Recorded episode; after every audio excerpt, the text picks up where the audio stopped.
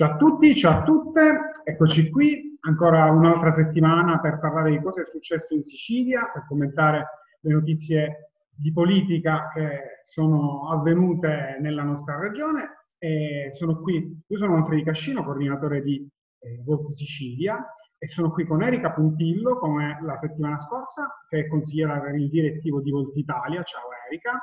E sono con ciao, Alessandro ciao a tutti. Grazie. E sono con Alessandro Anzà, che invece è il nostro responsabile di eh, policy LGBT. Ciao Alessandro. Ciao a tutti e a tutte. E allora, oggi, anche oggi, eh, apriamo con una buona notizia. Eh, e qui in Sicilia, come in tutto il resto del mondo, c'è il Global Pride. Ale, come, perché siamo qui? Cos'è il Global Pride? Allora, il Global Pride, sì, è la mh, soluzione post-pandemia da coronavirus di spostare online le manifestazioni dei Pride. E Pride e non Gay Pride come ancora si utilizza, come dicitura non si chiamano Gay Pride da circa 15 anni. E Pride perché appunto è una manifestazione che deve raccogliere un po' l'orgoglio di essere persone libere che lottano contro ogni forma di discriminazione, non solo quelle di identità di genere, orientamento sessuale e varie. E quindi la comunità LGBT mondiale a difesa dei diritti umani fondamentalmente. E I Pride come manifestazione sono nati negli anni, nel 69 dopo i moti di Stonewall e il Global Pride eh, che si celebra oggi, il 27 giugno, eh, vuole un po' essere la versione online che raccoglie tutte le associazioni, tutti i movimenti eh, del globo eh, che anziché che non possono svolgere le, le, parate, le famose parate che in tutto il mondo si svolgono tra giugno e luglio in tutto il mondo, e si riuniscono in, uh, online, e per adesso infatti il Pride è iniziato stamattina, il Global Pride durerà fino alla serata, e si riuniscono insieme per un modo alternativo di stare insieme e non rinunciare al giorno di celebrazione, che uno dei motti anche del Pride è che si celebra un giorno, ma l'orgoglio ci deve essere tutto l'anno. E molte associazioni anche italiane, gruppi italiani, eh, hanno deciso di partecipare non potendo svolgere le parate eh, nelle loro città hanno deciso di partecipare a questo evento online. Anche personalità come cantanti italiani, infatti anche Tiziano Ferro per esempio ha preso parte al Global Pride, l'aveva annunciato sui social e, e si spera che anche le, le associazioni e la comunità LGBT siciliana abbia preso parte a questo momento eh, sostitutivo, che deve essere sostitutivo della parata ma non sostitutivo di ehm, delle attività e dell'attenzione che eh, abbiamo bisogno sul tema dei diritti eh, nel nostro paese, perché in questi giorni, ma anche in Sicilia, abbiamo assistito a pareri contrari sempre contro il Pride. Viene definita una carnevalata, un momento eh, inutile di forme di trasgressione anche poco, poco consone per, per, il pubblico, ma in realtà appunto eh, questo eh, ci spiega, ci fa vedere come ancora in Italia ci sia poca informazione su quello che il Pride vorrebbe rappresentare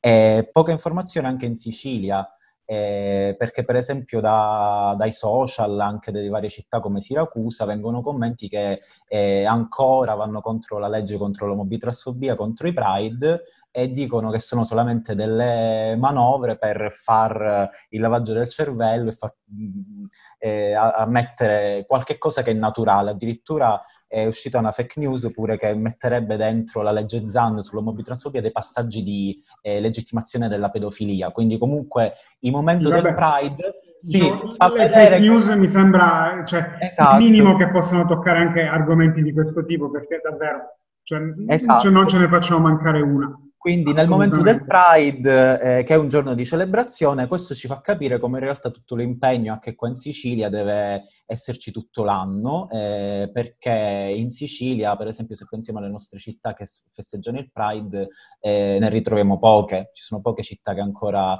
eh, festeggiano il Pride e sono poche, cioè c'è poca attenzione anche politica delle istituzioni che informa su quello che il Pride dovrebbe essere, un giorno fra i tanti in cui celebrare le, le pari opportunità e la libertà e se pensiamo che in Sicilia eh, molti giovani abbandonano la nostra terra perché non trovano eh, spazio nel poter vivere le proprie relazioni amorose, la, la, costruzione della propria famiglia o lavorare perché magari sono lesbiche, omosessuali, trans e magari quando si scopre li, li, eh, licenziano. Eh, se pensiamo anche che molti magari non... Affittare le case, eh? Attenzione. Affittare le case anche, esatto, affittare le case. Quindi se pensiamo appunto ai problemi di tutti i giorni, vediamo come la comunità LGBT non è una cosa a parte, un mondo a parte, ma siamo persone, sono persone che eh, hanno problemi come, come, tutti sul mondo del lavoro e se pensiamo anche a quei reati che abbiamo, ultima la, la, l'aggressione a San Leone ad Agrigento e a tutti quei reati che magari non vengono denunciati perché i ragazzi o le persone non hanno la forza di farlo, perché non ci sono eh, servizi, istituzioni che magari li possono appoggiare, capiamo come invece il tema LGBT eh, in Sicilia dovrebbe essere attenzionato molto, eh, non solo... Assolutamente, dal, assolutamente, assolutamente. Il punto che secondo me è corretto, comunque su cui bisogna porre l'attenzione, è che eh, la comunità LGBT non è qualcosa di a parte distaccato alla società, è assolutamente dentro la società ed è società, anche se è una parte di società. Per cui quando si, eh, si dice che questo tipo di eh, manifestazione a sostegno di una parte della società sia esclusiva e comunque sia, come dire, tagliata fuori tutto il resto, e questo non è, non è assolutamente vero perché in realtà invece la società si compone di tante parti. Se una di queste parti viene discriminata, è giusto che nella maniera più ferma possibile il resto della società si fermi e dica no, attenzione, questo non può, questo non può avvenire, questo che sta succedendo non è giusto.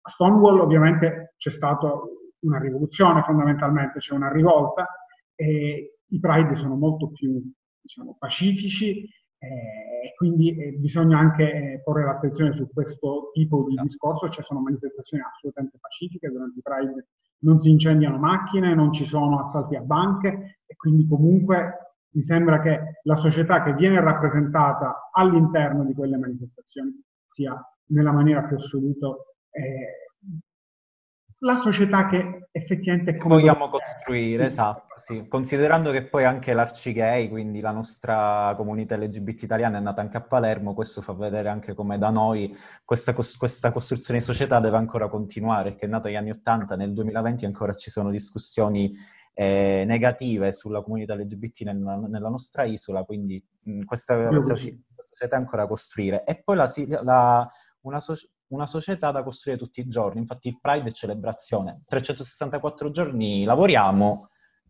almeno un giorno per, per, festeggiare ci deve essere. Quindi anche no, passaggi, messaggi che devono passare sul Pride ed è giusto che passino.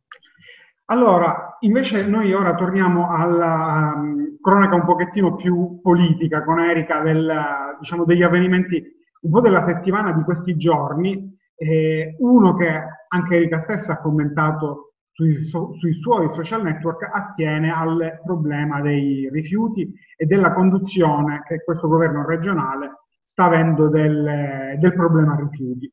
Ora, mm, diciamo, tralasciando tutti gli aspetti che possono essere quelli un pochettino più eh, aneddotici, però il problema rifiuti è un problema intanto annoso della regione Sicilia, ma soprattutto un problema a cui a quanto pare sembra che non ci sia questa diciamo, urgenza da parte dell'amministrazione regionale di dare nemmeno diciamo, una prospettiva di soluzione, perché poi è ovvio, quello si deve anche riconoscere, non è un problema che può essere risolto in un mese.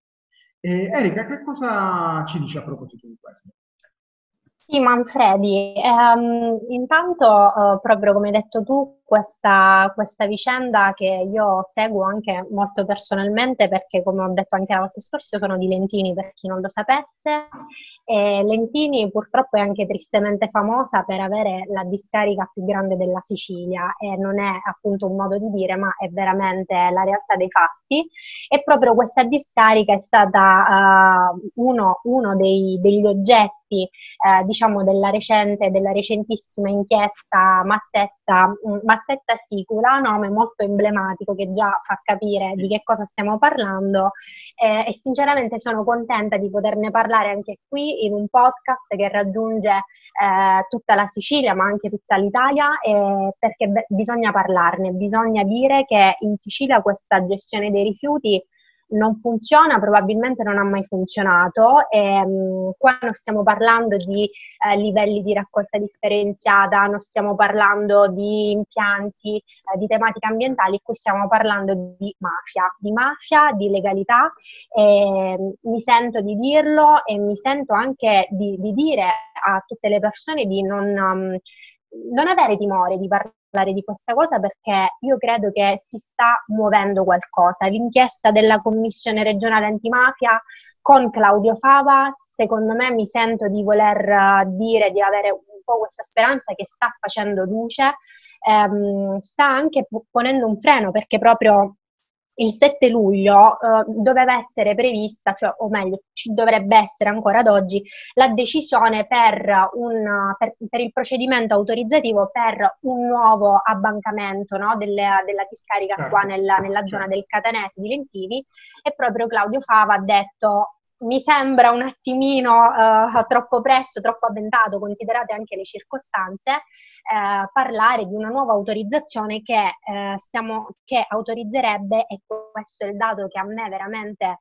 fa venire i brividi, 4 milioni di metri cubi di allargamento, ovvero il triplo di ciò che la regione siciliana produce annualmente. Allora, quando parliamo di questi dati, della grandezza di questi dati, secondo me si capisce subito che c'è qualcosa che non va, perché stiamo parlando del triplo dei rifiuti prodotti dalla Sicilia, stiamo parlando di ulteriori autorizzazioni per la discarica già più grande della Sicilia dove conferiscono più di 200 comuni.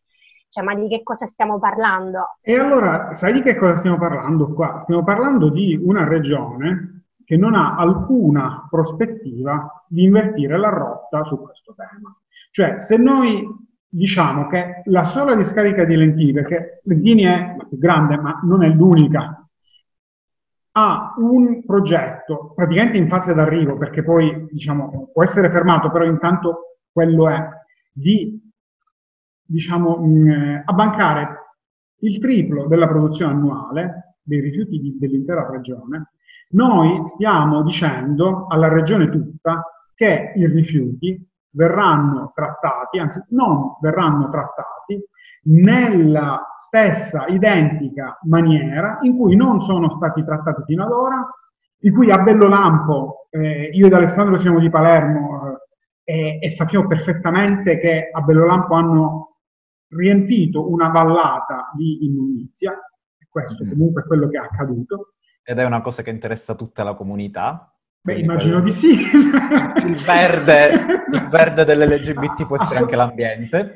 Assolutamente, cioè il, il concetto è che se noi non eh, stiamo facendo quello che stanno facendo molte altre regioni, anche italiane, non bisogna andare a Stoccolma per avere una corretta eh, conduzione del problema rifiuti, eh, evidentemente qualcosa bisogna anche domandarselo. Cioè il governatore Musumeci non ha mai presentato il piano rifiuti dell'isola e sono una trentina di mesi che sta al governo dell'isola.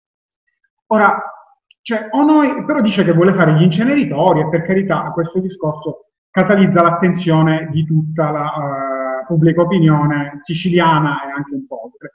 Però non si può pensare che il ciclo dei rifiuti sia cassonetto dell'indifferenziato inceneritore, perché così cioè, non è la corretta conduzione di un problema alla sua soluzione. Ma Stiamo semplicemente facendo posso, un danno appunto, ulteriore. Appunto, su, a, aggiungere a questo che dici, tu hai detto sembra non esserci una visione, no? Invece io ti vorrei dire che forse una visione c'è, perché come hai detto tu, dopo 30 mesi di governo di Musumeci, ancora un piano eh, regolatore per, questi, per lo smaltimento di questi rifiuti non è stato presentato, alla, eh, c'è stata una lettera proprio recentemente del Ministero Costa, però io qui leggo che un mese dopo essere salito in carica ha concesso proprio un ampliamento proprio alla discarica di Lentini per 1,8 milioni di metri cubi. Il primo, cioè dopo un mese al governo, dopo 30 mesi invece ancora non abbiamo nessun piano, quindi forse una visione non è che manca, ma è una visione eh, forse la peggiore che potremmo avere. Allora è molto comodo anche perché il ministro Costa, il ministro dell'ambiente, quello che ha detto a proposito del, dei tempi per le autorizzazioni degli altri impianti dei rifiuti è abbastanza diverso da quello che è stato fatto sull'autorizzazione della discarica di Lentini, perché per autorizzare gli impianti, il ministro Costa però, vengono spesi, diciamo, vengono impiegati dai 5 ai 7 anni, che già è un tempo comunque, lo capiamo tutti, è eccessivo, perché in 5-7 anni cambia anche la tecnologia fondamentalmente di qualsiasi impianto tu stai andando a mettere sul territorio. Quindi questo già è un dato molto molto grave. Noi abbiamo qualcosa che frena fondamentalmente gli impianti di qualsiasi tipo, cioè non ci sono soltanto gli inceneritori, eh? I rifiuti vengono trattati a secondo della loro eh, provenienza, del, del materiale di cui sono fatti, c'è lo scarto umido, c'è quello secco, c'è la plastica, l'alluminio, il vetro, c'è di tutto. Ovviamente alcuni sono molto facili da trattare, altri sono molto difficili e sono dei problemi da gestire e su questo non c'è nemmeno dubbio. Però quando abbiamo delle evidenze di questo tipo, beh, effettivamente noi dobbiamo anche trarre una conclusione che evidentemente è comodo mandare tutto in discarica. È comodo perché le discariche già le abbiamo da anni, stanno là, non vengono mosse e purtroppo però inquinano. Le discariche inquinano, questa è una cosa che bisogna eh, capire anche perché poi purtroppo, un'altra volta, l'ultimo purtroppo, queste discariche hanno dei problemi che sono ambientali perché non vengono comunque mantenuti. Il problema del percolato di Bello Lampo è qualcosa di devastante. Ora io sinceramente no, non so quella di Lentini, ma a Palermo noi abbiamo un problema che addirittura sembra che possa essere arrivato alle falde acquifere. Dico, mm. cioè, non è Guarda, che le discariche sono costo sono, zero.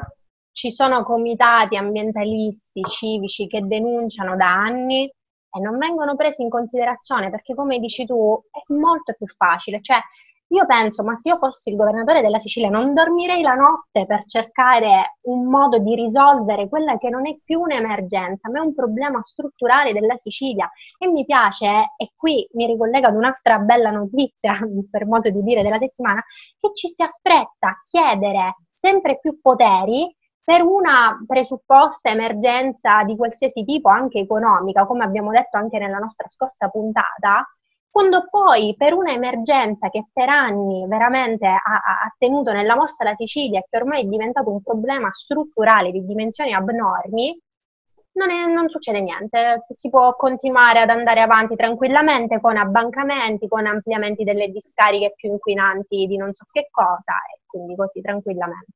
Con quello che fondamentalmente si è fatto fino ad ora, cioè come se tutto il resto del mondo non stesse comunque provando ad andare verso totalmente altre direzioni che non sono quelle del conferimento di qualsiasi cosa venga gettata via nella discarica. E, e insomma diciamo, chi vuole questo tipo di, di soluzione certamente non può essere la popolazione che poi effettivamente ne trae il, il maggior danno. Ora però a proposito di eh, danni e di, eh, anche di soluzioni finanziarie, noi ci troviamo qui a commentare un eh, emendamento in realtà una, ad una legge nazionale che però ha mh, sul nostro territorio dei, mh, delle particolari ricadute. Io mi riferisco all'emendamento Madia, quello che è stato presentato dall'ex eh, ministro della pubblica, delle, della, dell'amministrazione pubblica, perdonatemi, eh, Marianna Madia che ha eh, presentato un emendamento affinché vengano distolti dei fondi, eh, si sta parlando di milioni di euro, eh, dalle imprese che mh, producono videogiochi per destinarli semplicemente al calderone delle start-up innovative. Ora, questo tipo di eh, soluzione effettivamente penalizza quindi un'industria che nel mondo fattura un, un eh, numero di eh, miliardi che è simile a quello del um, cinema, che è una delle industrie culturali che ovviamente è il fatturato maggiore, e soprattutto è in piena espansione, ma soprattutto è facilmente attuabile, è attuabile nei territori che, si, che sono comunque mh, tecnologicamente avanzati, cioè che hanno le infrastrutture per essere connessi attraverso internet al resto d'Italia e quindi al resto d'Italia. Ora, Catania, in Sicilia, possiede un distretto altamente avanzato da questo punto di vista, dove effettivamente vengono fatti anche dei videogiochi e dove, è bene precisarlo, le imprese che operano in questo settore e operano con successo, comunque prendono dei finanziamenti che sono infinitamente inferiori rispetto a quelli che nazioni come la Francia, gli Stati Uniti, l'Inghilterra possono destinare o vogliono destinare ad industrie che sono emergenti. E allora noi qua abbiamo un altro tipo di eh, immobilismo. Un'altra volta l'Italia si, eh, si segnala, si distingue per la sua incapacità di fornire aiuto a chi, attraverso ovviamente eh, la sua creatività, il suo impegno, la voglia di fare, di mettersi anche in proprio per poter produrre ricchezza, perché poi questi videogame vengono venduti, certamente. Eh, questi sono problemi. Erika, tu sei dalla parte del catanese quindi comunque probabilmente sei anche più informata sul, eh, sul distretto tecnologico di Catania. Ma che risvolto può avere questo tipo di discorso? Ma guarda, um, intanto io vorrei anche un attimino porre l'accento su quanti milioni, eh, di quanti milioni era costituito questo fondo che um, appunto si chiama First Playable Fund di 4 milioni. Una cifra che già rispetto ad altri paesi europei fa capire quanto l'Italia sia indietro e quanto poco tenga, tenga in considerazione Uh, l'industria videoludica, perché poi molti la riducono al, um, al discorso, diciamo, del, um, Ok, eh, al discorso della, dei videogiochi, no? c'è stata anche una piccola disputa politica sul fatto che i videogiochi uh, boh, uh, impediscano, non lo so, lo sviluppo cerebrale, uh, però in realtà non è così e infatti noi continuiamo a rimanere indietro mentre altri paesi vanno avanti. Per citare per esempio la Germania ha un fondo simile di una dotazione di 50 milioni ma comunque eh, appunto l'emendamento Madia eh, vorrebbe fare sì che questi miseri 4 milioni finissero nel calderone delle start-up, che per carità è qualcosa che noi sosteniamo, però mh, qui non, non, si fa allora la distinzione. Allora io proprio a Catania avevo fatto un incontro con, eh, sempre appunto con Volte Catania, eh, con, una, con, una, ragazza, con una donna che aveva um, proprio stava portando avanti un'attività di questo tipo nel settore videoludico e ci eh, faceva notare come ehm, fosse proprio un caso isolato, perché non, non, non, soltanto perché come donna in questo settore eh, sembra appunto un pesce anzi vorrebbero farla passare per un pesce fuor d'acqua, ma proprio perché non, non c'è conoscenza, non ci sono investimenti. E io credo che una, un'azione proprio di questo tipo non fa altro che andare a minare un, uno sviluppo di un settore che anzi potrebbe portare posti di lavoro. Cioè, qua stiamo parlando di un paese che si trova nel bel mezzo di una crisi economica e anziché ancora una volta agevolare